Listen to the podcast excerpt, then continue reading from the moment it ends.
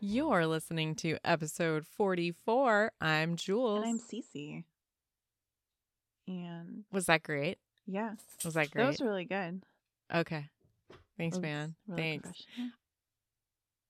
I am. I'm a professional podcaster. Here we are.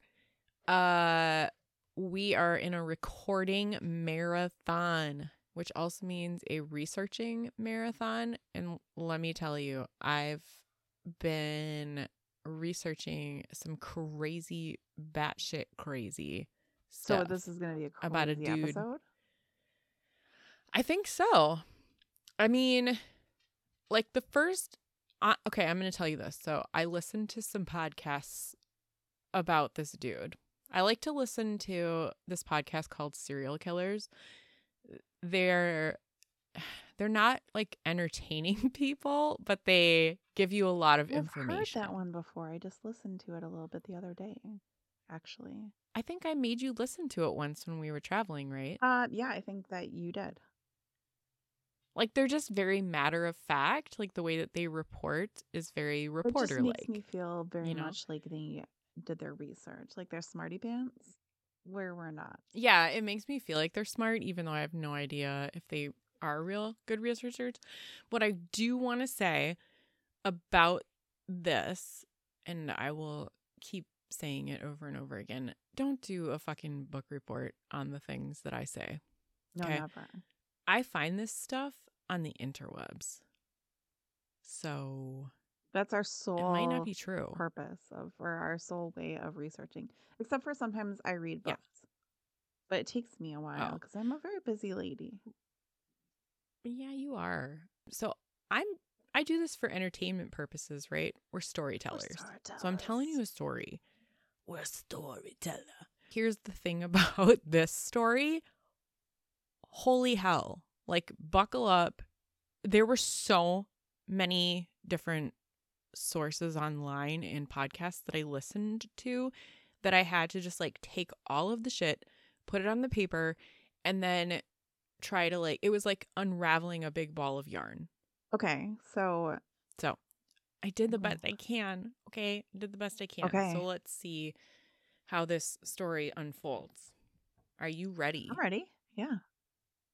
Ready for this? Just buckling up. Okay. Ready to ask you some questions. I think I burped a little bit when I said that. So I'm Love it. Okay, good.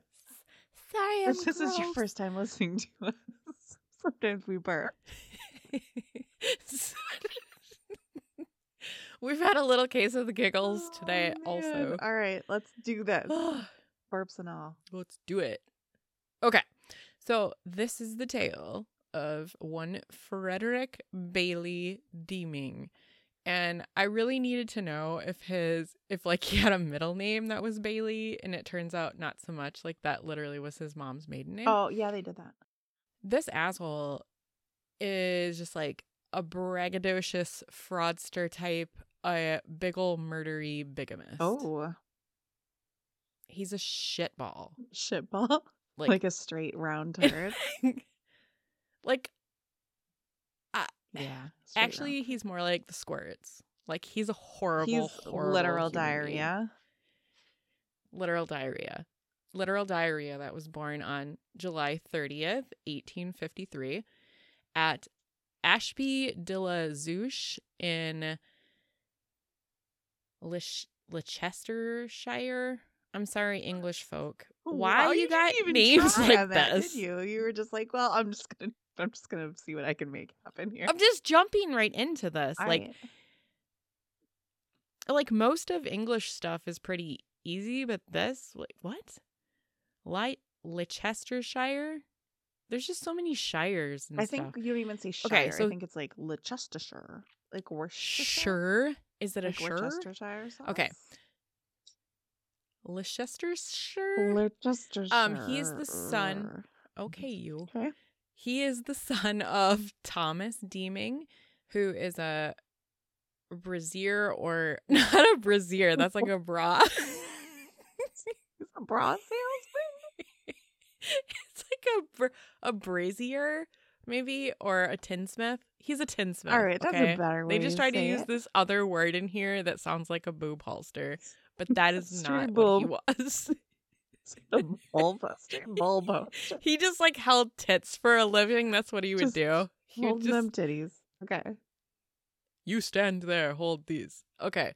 So he was married to a woman named Anne Deeming, who, as I said before, her last name used to be Bailey. Okay, yeah. So not his middle name. Okay. So Frederick Bailey Deeming.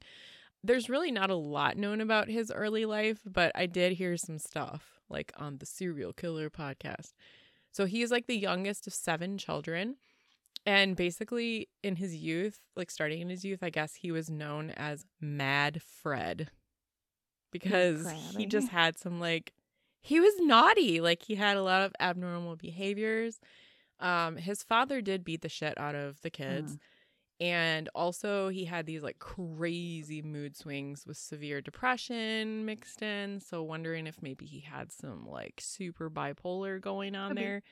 He attempted suicide on like four different occasions by slashing his own throat, sometimes in front of the children. So he unsuccessfully slashed his own throat multiple times. Like, I think like some of the times he would just like put a knife up to his throat and be like, I'm gonna do it. And they were like, don't. Not to make And light of that, him. holy shit, man. like there's other ways that are not in front of your children number one and number two that are not insane like whoa That's fucked. so i mean dude was going through it Yeah. hard like things were rough eventually his dad died. He was completely insane and he died in some workhouse and i don't really know what happened there but his mom tried to kind of like overcompensate on the other side which i get it i get it but basically by like most accounts uh fred had a very like stifling relationship with his mom. She was like a super sunday school teacher kind of mom and she was very like puritanical in her interpretation of the bible and like how she would try to instill things in her children. So she was like really churchy and basically was always like you're sinning you're sinning everything is a sin right? We're all sinners here, yeah. Lady. i'm a sinner. Yeah, me too. yeah.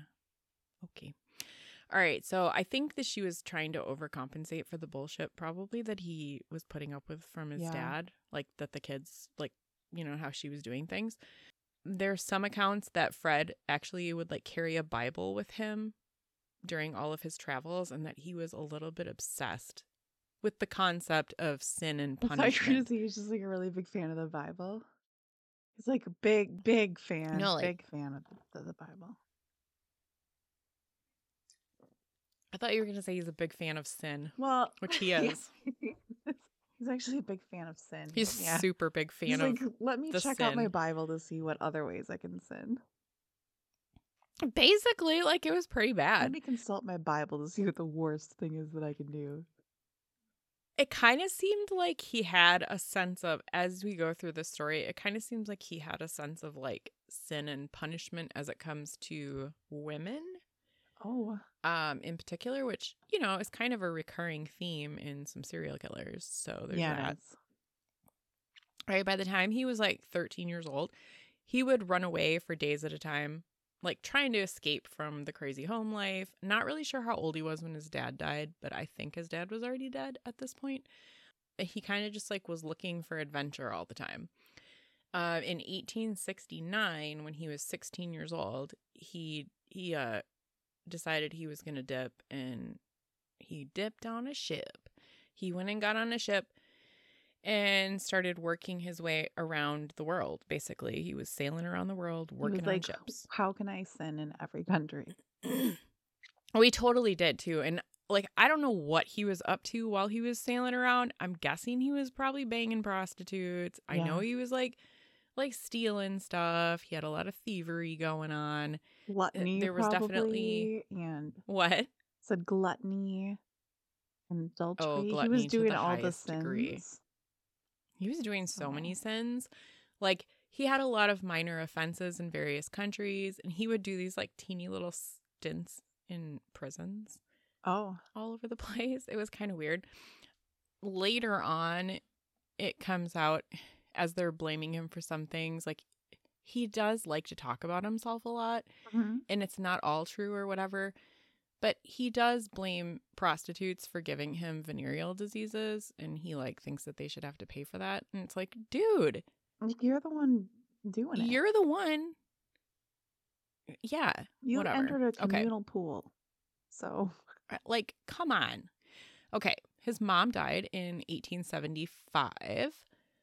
Uh, so he would have been like what in his mid 20s or some shit yeah.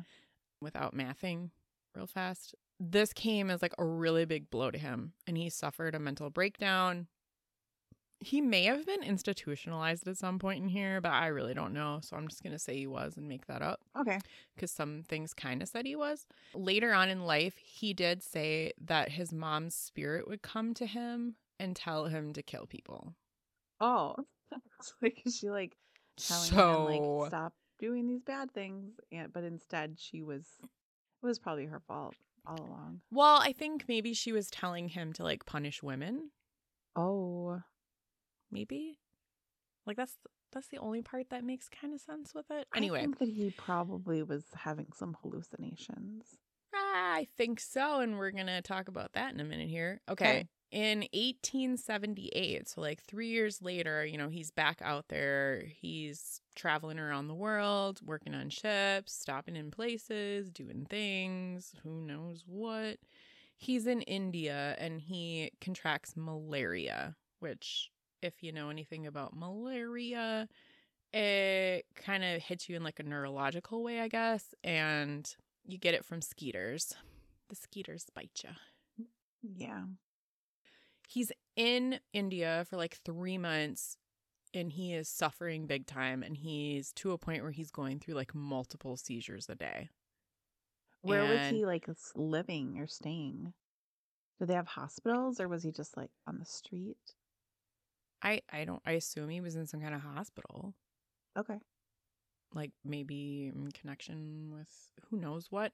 Like he did a lot of odd jobs like over his lifetime. He was just always doing something. hmm Um, it sounded like he was a hard worker when he was working.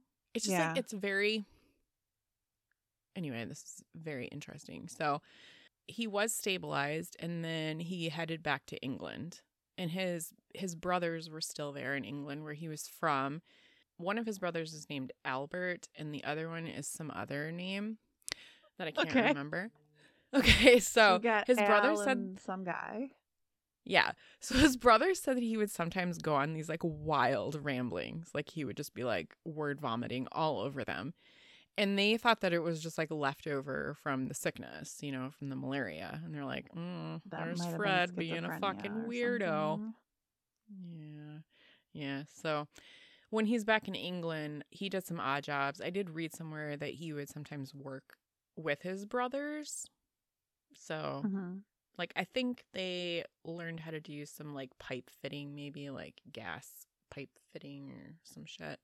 Okay. Anyway, there comes a certain point in here after he gets back to England and is living there. It's like he has this persona shift after the malaria. He decides basically or, you know, everyone can see outwardly that he's like decided to reinvent himself. Basically like leaving behind his fucked up childhood. Whoever he was before, he's like I'm not going to be that guy anymore. I don't care. I'm going to create a new life for myself, be the person I want to be, which normally I would say like you're awesome. That's great. Yeah, like that sounds healthy Transcend. if you had a bad bullshit. childhood. But But if you decide you're gonna start murdering, which I'm guessing he that's decided- the way we're going. Yeah. He decided to do it by dressing fancy. Like Hmm. he was really going to dress fancy and pretend to be that that he was like somebody that was a lot better off than he probably was financially. He got super braggy. He became one of those people that always had to like one up you in a conversation. Like anything that you would say, he would be like, "Oh yeah, well that's not as cool as my story."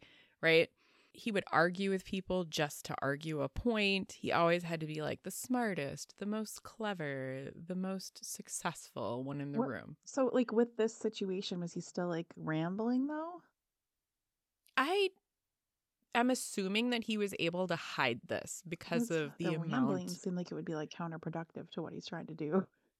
it really does. And I think that possibly that went away and that he just became this like superb asshole. Okay. What he was, though, is he was charming. Like he was charming to women, but Was he good men. Too? Uh, well, yeah, let's talk about that's actually next on the list. So there's a description of him from later on in life when he was getting in trouble from when he became infamous. Uh, he was about five foot seven. Does that sound familiar to you? um, like perhaps H. H. Holmes, the um, same size man. He had a stocky build, I know a hard going with this. face. The stocky uh, build though. This guy was like the the other guy was slender. Well, this guy was know why I can't ruggedly think of what it's handsome. Why am I not thinking of what, I, what I'm trying to say here? The Of a Jack the slender Ripper. man? Jack the Ripper was more like Jack the Oh. Ripper was only like 150 pounds. I don't Yeah, think that's I don't- stocky even at five seven. Seems tiny. No, I don't think so. I don't know. I'm I'm guessing that they mean stocky, like maybe more muscular, because he wasn't chubs. Okay. So, okay. So they say hard faced, and I'm thinking that means like from looking at his picture, I think that just means like more chiseled, ruggedly handsome with fair hair, a ginger mustache. Basically, had like a bright red. He's a red beard. Okay. He's a red beard, blue eyes, and he definitely had a way with the words when it came to speaking to the ladies. Okay. So he would definitely like pass himself off as being a gentleman of aristocratic birth. Women basically would mm-hmm. succumb to his charms pretty easily. yeah. So like that's it. who he wanted to be. And so he just made that decision. In 1879, at this point, uh, he is, let's see, he's in his mid 20s. Okay. Okay. His brother Alfred marries this chick named Martha. And at that point, Fred met Martha's sister, Marie. Okay. And he was like, damn, girl. And she was like, okay. And they got together. They had a love story. And this is where things start to get confusing. Okay.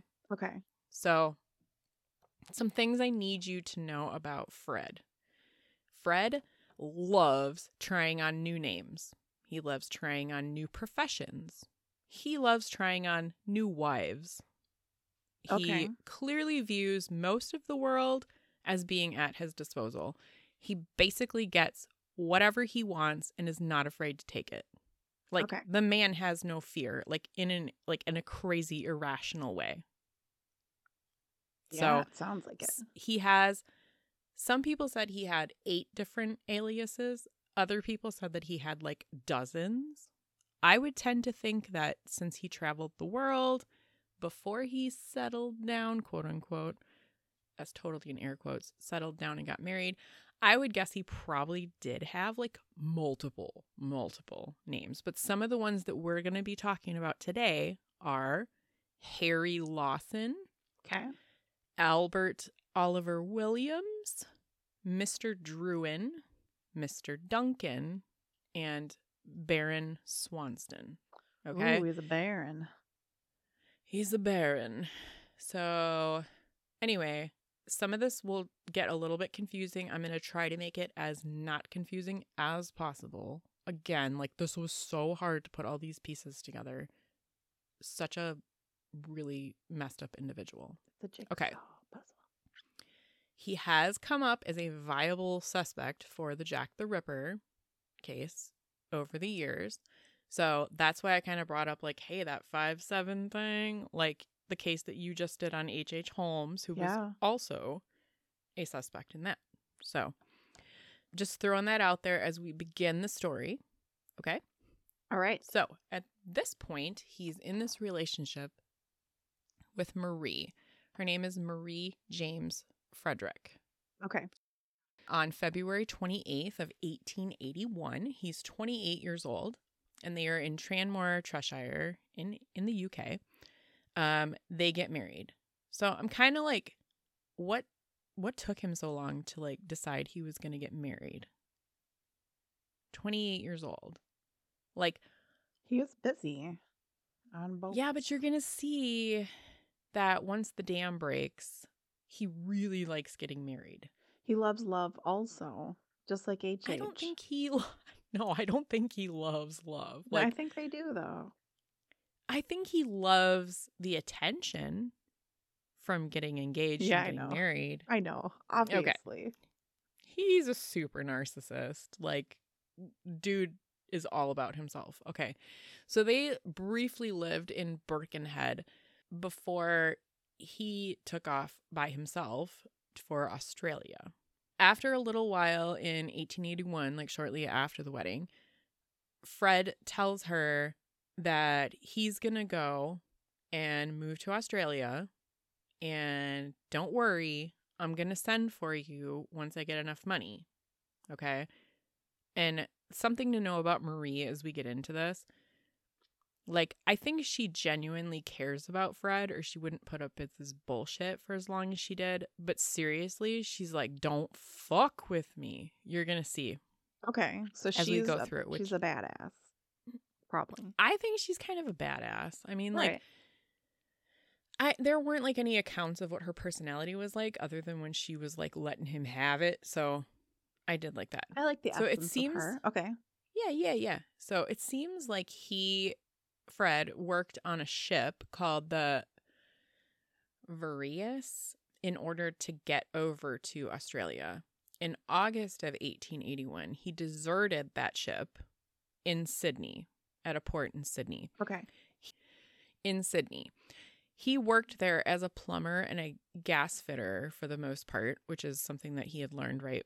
Working with his Mhm. brothers Yeah. but he also was working for a guy named John Danks, who was a guy from Melbourne, which is not that far from Sydney. I think I that one is Melbourne. Melbourne. Okay, I didn't look at a fucking map, okay? Just so you know. Okay. I just figured So I knew how don't to, know. I knew how to fix one. So all right, keep going. Okay, I'm, I'm happy for you. Okay. So he was a Melbourne importer of plumbing and gas fitting supplies. His Melbourne employers, John Danks, and the people that worked for him regarded Fred as an excellent worker and extended him 200 pounds worth of credit. So supposedly he was going to use that 200 pounds of credit to open a business in Rockington, Queensland. Okay. I think. No, wait, Rockhampton. Did I say Rockington? Oh, I think yeah. I just straight up made that shit up. he was going to open a business, supposedly, in Rockhampton, Queensland. Okay. I think that might be in Australia, but I don't know. I think it you is. can side quest that shit. But I okay. might be wrong. Okay. So he had told Marie that he was going to save up money and send for her, but he super sucked at that. And he was failing, he realized. So he was like, eh, I guess I'm just going to steal. The money that he took on credit, he never repaid that. Um, he also worked for a Sydney gas fitter where he was charged with the theft of brass fittings from that employer. So he pretty much just pisses people off all over the He place, sounds like a steals dick. shit. He is a dick. Like that's what I'm saying. Like it's like for him, it's like the sky's the limit. I won't get caught. He denied the theft because, as you will see in Fred's life, nothing is ever his fault. So the items were found at his home, even though he didn't steal them. And he was sentenced to a six week imprisonment. Apparently, when he went to court for this, um, he was very dramatic and he pretended to faint when he was sentenced. Jeez. Like this is that time period, remember when they wanted the women to faint? did the fainting. Well, he did because he's very dramatic. Oh, he's a delicate flower. Okay. He's a delicate petunia. Okay, so it's almost a year later in July of 1882. So he's been in Australia for just about a year, and Marie finally arrives in Melbourne to be with him. Right? So in their short marriage, Take her. So What? So I was thinking that he was just going to leave her and never get her over there. Oh, So- no. She really doesn't allow that. You'll see. um she's like, "Nah, bitch, you married me. You put a ring on it. You will come back." So she does. Like she gets there to be with him, you know, after all of this bullshit. And literally they haven't spent that much time together at all, but now they're together. And for the next few years, he moved her around the country. And he also would do some time in the slam, like whenever he would get caught fucking up. yeah. It, it just weird, like these little tiny stints in jail or prison or whatever they they call it something weird over there. It was like a it's called it's a G A O L like a ghoul, a goal. I don't know. Whatever. Um I'm calling it prison or jail. Okay. Okay. He would just get creative when he needed money, basically. And she knew he was a fuck up, but basically, you know, he was all that she had because she's there by Yeah. herself in Australia with him. It was just like, okay, I guess, you know, we're in this together. She doesn't I'm want to be out on the street with the kangaroos or anything. So you. no. like giant spiders and mosquitoes and whatever the fuck Oh, they have everything in there. Australia can kill you. It's very scary. So I've heard. Yeah. So after working as a gas fitter in Melbourne and at Rock Rockhampton, Queensland, I almost said Rockingham again. What the hell? I don't know, man. Um, he returned to Sydney in 1884, where he did actually do well in his own business for a little while. Between the years of 1881 to 1890, Deeming always had reasons why he had to take little trips. Like there were several voyages that happened in there between uh, England, Australia, different parts of Australia, South Africa, South America. His wife and kids, as they would come along, that were born throughout the 1880s, accompanied him for part of this time. okay. Not all the time. Sometimes he would leave her ass behind. She did not like that. By 1886, Fred and Marie had had two daughters already. They were Bertha and Marie. Marie Jr., I guess. Okay. I don't know what you call What they do you did call that, that? back in the day where you did junior ladies. It, like, but I don't think that she was Marie Jr. I don't. I think they just named would've after said. themselves. Yeah. Okay. Everybody had that So. In December of 1887, he declared bankruptcy. Like, remember how he thought he was doing good at his own business? Well, it Yeah. turns out not so much. And he declared bankruptcy and he did some kind of weird fucked up shit with money because they sent him to trial again. And he was charged with fraudulent insolvency. I think what he was doing was like passing bad checks and stuff Yeah. that I had read. He disappeared from New South Wales while he was on bail. He was supposed to serve 14 days for perjury. And he was just like, mm, fuck this shit, I'm out. Okay, in 1888, Marie is pregnant again with their third child. Okay. And he decides that he's going to move the entire family to South Africa. I think that when he disappeared from New South Wales, like, I think that he ditched Marie for a little bit there. Yeah. And she was like, no, right? She would always find him. Anyway, so she's resourceful. I feel like it'd be really She's easy to just leave your family in the 1800s. I know. Like, it was so easy to run away and do bad things back then. There was no accountability with Yeah. identification, none whatsoever, which we will see. All right, so it's 1888. Marie is knocked up. She's having a baby. It's a boy. They're moving to South Africa. She gives birth to the baby. His name is Sydney. And she births him on the ship. Ew. Okay. So there's that. So that would be horrible. It sounds. I'm sorry that happened to you, Marie. Yeah, I'm sorry. A lot of things happened to Marie. Right? So they're in South Africa. Now, let's just keep in mind here that she's like from England. They're going around to like all these like English colonies and stuff, Yeah. but still, like, she's someplace she's never fucking been in her entire life, like a scary new ass country, right? Yeah, with little kids. Um, they get there, and this time he starts using the name Harry Lawson. Like he's like, nah, I'm not Fred anymore. Now I'm Harry. I'm Harry Lawson. Okay. So he gets there and he puts his wife and the kids in this hotel in Cape Town in South Africa. And then he went and got a job in a different place in Kimberley and the diamond fields. So Okay. while he's there, he's pretty much like ignoring his wife who just gave birth. He goes and he has sex with a prostitute. Later, he tells the doctors, like, once he had gotten in trouble, he told the doctors that he had gotten syphilis while he was in Africa. Yeah. And apparently, the illness wasn't really bothering him that much at that point. So he just like kept doing what he was doing and probably just infecting anyone that would sleep with him, is my guess. Yeah. Syphilis eats your brain. I think. Like, based on his bad behaviors in the past and then also things that he's about to do, I would just guess that he was probably sleeping with anybody that would sleep with him. Probably. And poor Marie is just like in South Africa, doesn't know anybody, and is just like stuck in a hotel with this like gaggle of children. Yeah. So he was involved in in some successful frauds and theft in Klerksdorp. Holy, that's a really cool name. Klerksdorp. And Johannesburg. He was known to have been involved in conducting a Transvaal diamond mine swindle. Like that was a pretty intense thing there. He tricked some people and got some diamonds in 1889. okay.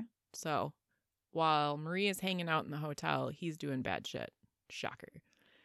Sometime in 1888, his he must have contacted his brothers or his wife contacted his brothers, Alfred and Walter. His other brother's name is Walter. I like that name. Okay. Like for old guys, I like it. Yeah. They heard that Fred and Marie and the fam were returning to England with, quote, a considerable fortune. Oh, okay. So that's like, remember, he likes to brag. He does. Yeah, he really does. So, August of 1889, Marie and the kids are headed back to the UK to Birkenhead, where they were from. I'm glad that she's headed back to, to England. I'm glad she's headed back home too. I'm relieved for her. I mean, I mean, be relieved for her, but just for a moment. oh man. because it ain't gonna last. So he sends them back and then he like takes this meandering trip home. The only thing they can prove is that on his way back to England, he ended up in Yemen for a while. On his return to England, he was on the steamship called the Yumna, and he was well remembered by the captain and some of the passengers because he was basically like flaunting around all of his jewelry and his money and being like, I'm a hot shot. Sounds like you're just And- to get robbed. I feel like I wouldn't trust Yeah. people on a ship. He just liked to really tell stories about himself that just sounded ridiculous, Yeah. like about how cool he is. Yeah. And he also got some unwanted attention from some of the female passengers, right? Because he's flaunting what he's got. Yeah. So, according to legend, at some point during this trip, he decides that he's going to buy a lion cub. Oh. Okay. You know, Seems like a great idea. Casual. Yeah. So he's like, he's like, it's gonna be really cool. I'm gonna have this lion club, and this is like before the lion time. of- club. okay, sorry. This this lion club club. for lions. it kind of reminds me of Scarface. Like, Yes, remember in Scarface when he's like, before he snorts the mountains of cocaine, like he has that that tiger or lion or whatever. I have to tell you something, and it's that I've never seen Scarface. Are you serious? Serious. Oh my god. Yeah, real. Well, you need to stop everything you're doing right now and also watch that. Okay. I'll try to Okay. remember that. So he's the original Scarface because he decides he's going to get this lion Okay. cub, not club. All right. Um, so now he's back in the UK in October of 1889. And the reason I keep telling you all these dates is basically because I'm trying to sound legitimate, number one. And number two, to just like kind of show like how quickly all of this unfolded in his life. I Like- honestly I can't remember one thing to the next, but I'm trying. Maybe Okay, our listeners so- are better than I am. really when we're looking at this, like it's throughout the 1880s, okay? Okay. He and Marie have been married for like 9 years at this point.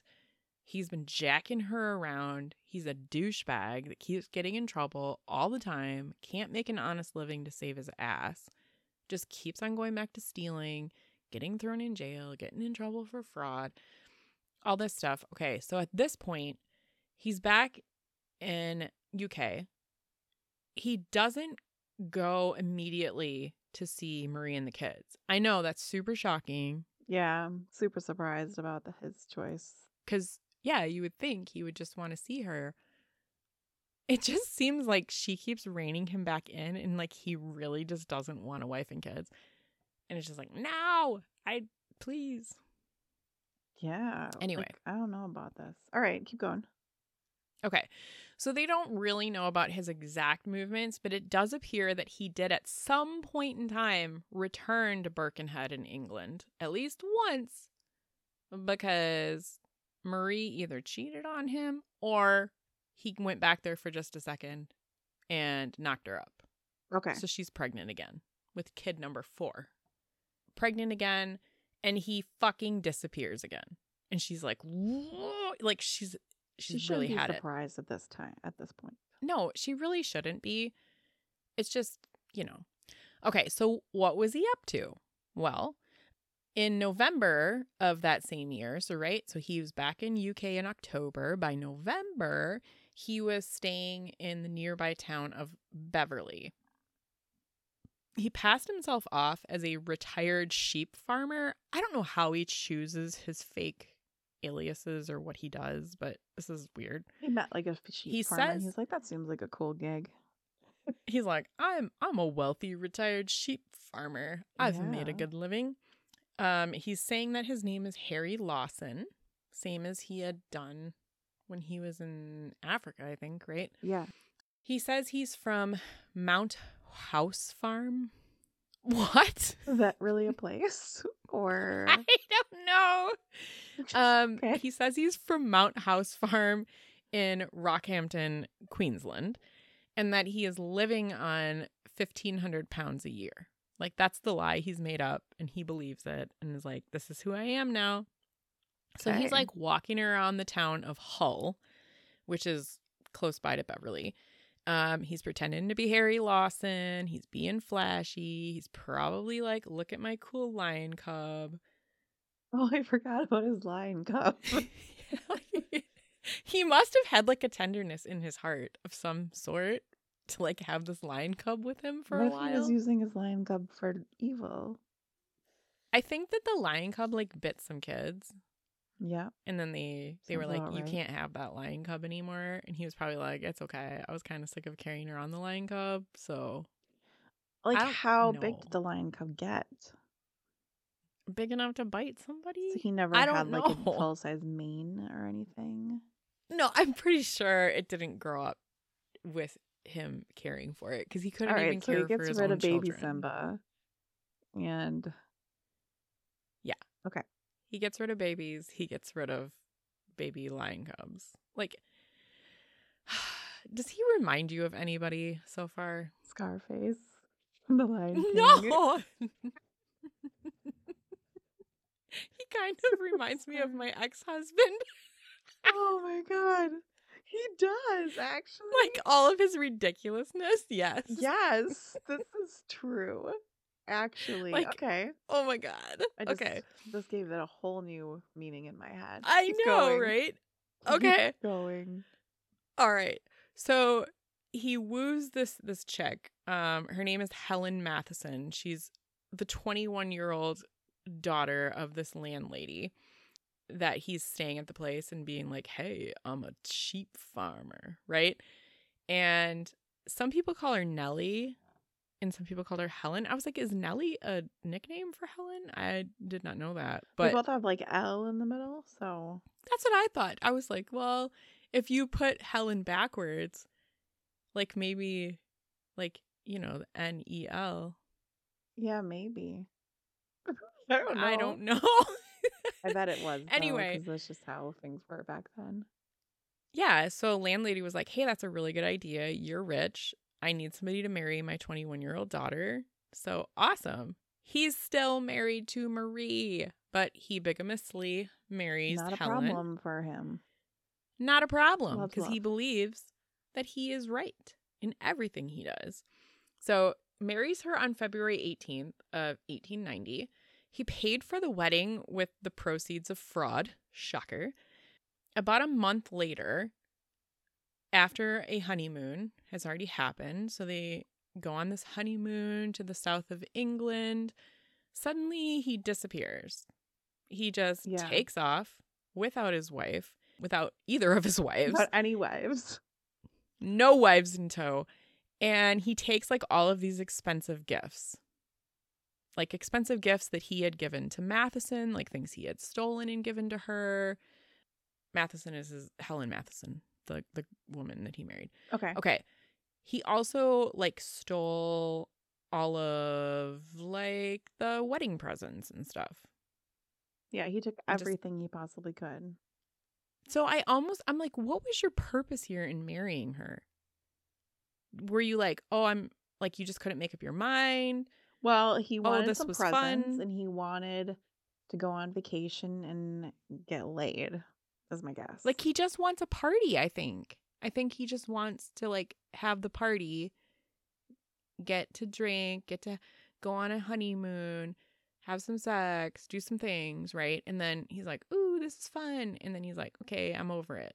yeah, what a fucker. Maybe like he was going through some things here. He was. His midlife crisis. It gets worse. So, Marie and the whole family, because remember, his brother Alfred is married to his sister in law, Martha, who's married to Marie. and now Oh, Marie yeah, is back with the tangled they are family. with that family. That's how she was finding him all the time. Probably. Yeah, Probably. That's totally She's it. probably like, "You I was like, how do you just bitch." 1800s find somebody like your husband? I. It's because he kept in contact with his brother. He did. Yeah, it's because he couldn't keep his mouth shut, I think. Yeah.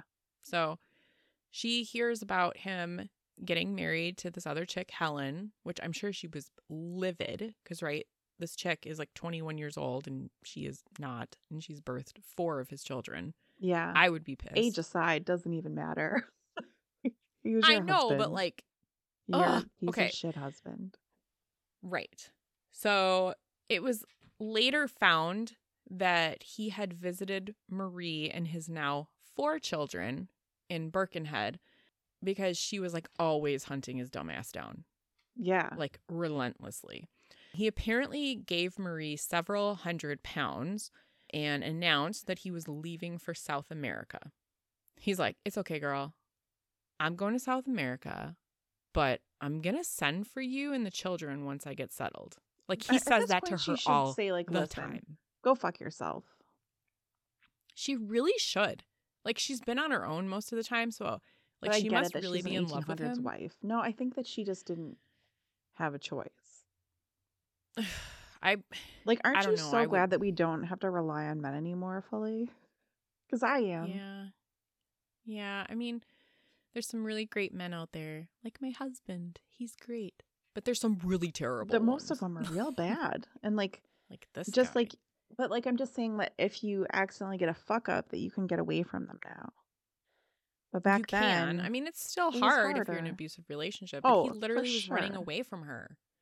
Like he literally was running away from her, and she kept tracking him down. So, anyway, he had abandoned his family at least twice at this point.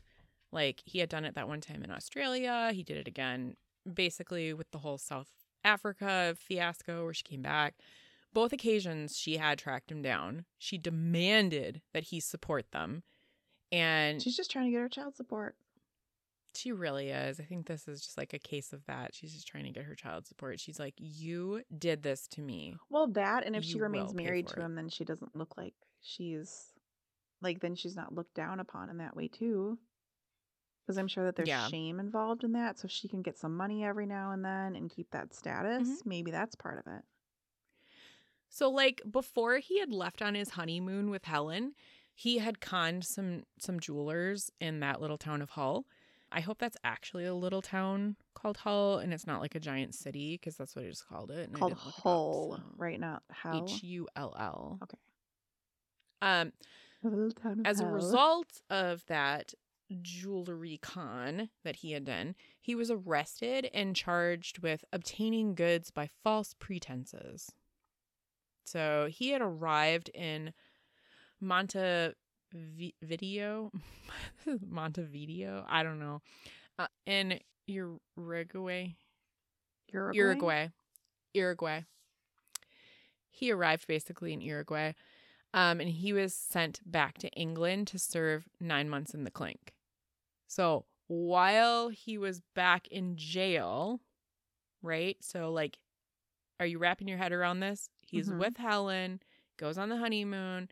He he runs away from her, and as he's running away, he gets caught in Uruguay. Gets sent back to England. At that point, he's just like, I was just kidding, Marie. It's okay. Because Marie finds him while he's incarcerated Yes. in Hull. And she's like, bitch. yeah. So that's kind of where she found him, is when he was in jail again. So Marie is on the warpath. She's sick of his shit. So she goes and she finds Helen, right? The one who'd been yeah. abandoned and was like, hey, guess what, bitch? He already had a wife and it's me. And also he had some little kids and you need to just like back off. Luckily for Fred, his second wife didn't decide to tattle on him to the police. She didn't do that. Was she still nice like in good? Like, were they still like good with each other? Because I thought he just like took off with all their shit. They weren't good with each other, but he started writing her love letters Oh, while he was in jail. Okay. Yeah. So he's literally writing love letters to both wives at this point. And he's like, Oh, I didn't do it. You know, I still love you. Everything's great. You know, we're going to be a family to Marie or, you know, Helen. Uh, I didn't mean it. Like, everything's great. You know, so Marie's pissed. So she goes and she stands up for for her man and of course it's the other woman's fault you know in her mind she Yeah. knows her husband's a dipshit but it's her dipshit i guess so fred is actually really lucky that helen is so embarrassed that she was tricked into marrying him that she didn't want people to find out that Yeah. she had married somebody that already had a wife number one and that also wasn't even who he said he was because oh, remember oh yeah, he told it wasn't even her a real name. yeah, it wasn't even a real name. Like she that's so scary back then. Like some guy could come into your life, he tells you that he is whoever he decides to be, and, it just like shows you you some cash know. and you're like, mm, okay. Yeah. yeah. Eh.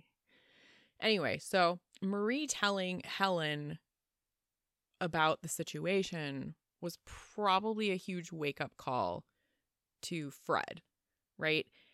At this moment, he's realizing just how much trouble a scorned woman can cause him Yeah. because Marie is had it. So he needs her to shut up. And like he's been trying to shake her and the kids for like ever. And Yeah. he just can't get away from her. So so Sorry, I giggle. so Fred's laugh, like I giggle. I'm like, that happened to me before. I know, right? Welcome to Okay. I know that's exactly what I have right now. Is like I think I have bronchitis. It just like won't go away. Anyway, Fred is feeling very vulnerable. Basically, like he can never really feel safe while Marie is still alive. So he decides to come up with a plan to fix his problem. Like a normal person would think, it's crazy. I can't do that. But not Fred. He literally, like, anything that he can possibly think of as a solution, as crazy as it might sound in his unhinged mind, he's like, yeah, that's a good idea. That's fine. It's that like he part has reminds no me of somebody we know as well. So Yes, it does. See? yes. Okay. Actually. Like, it's scary. Yeah. Okay, so literally all of these stupid things that a normal person would be like, yeah, that's not a good idea. He's just like, no, it's good. It's all good. Okay. So while he's still in prison, he's carefully planning what he's going to do next. So he starts like thinking, okay, how am I going to get rid of this burdensome family permanently? So he decides he's going to write love letters to both of the wives, like I said, basically saying, I didn't do anything, right? Marie knows, but Helen, luckily, somebody was telling her, just stay away from that fucker. So I don't really know what happens to Helen. I hope she had a really great life after this, but she doesn't end up getting killed or anything. So that's good news. That's good for her. Dodge the bullet. So he puts this. Yeah, she really did. So he puts the plan into action shortly before he's released. He writes one of those letters to Marie.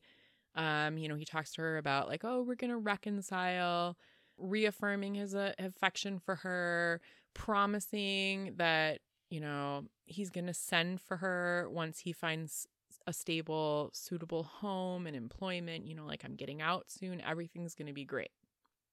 So she decides she's going to help him out. She sends him a thousand pounds that she had set aside for a rainy day. Also, Mhm. like, what is she doing for a living? I don't know. She's Like, she seems to be taking on. care of herself. That's why I just don't understand. Or like, is he is he constantly like giving her money from when he steals from people? Or I, maybe. I don't get it. We're not really sure, but it wouldn't be the first time that a douchebag tricked an intelligent woman who is completely capable of taking care of herself. yes, I'm aware. Okay, I wasn't trying to say you or me, but just saying in general. right. Actually, I was saying in general that we both have experience with this. Okay, keep going. It happens, man. Okay. So he's out there and he's scouting for a secluded location. He's like, okay, I need like the perfect size town for this to get away with it. Like, what am I going to do? So he decides on this place called Rainhill.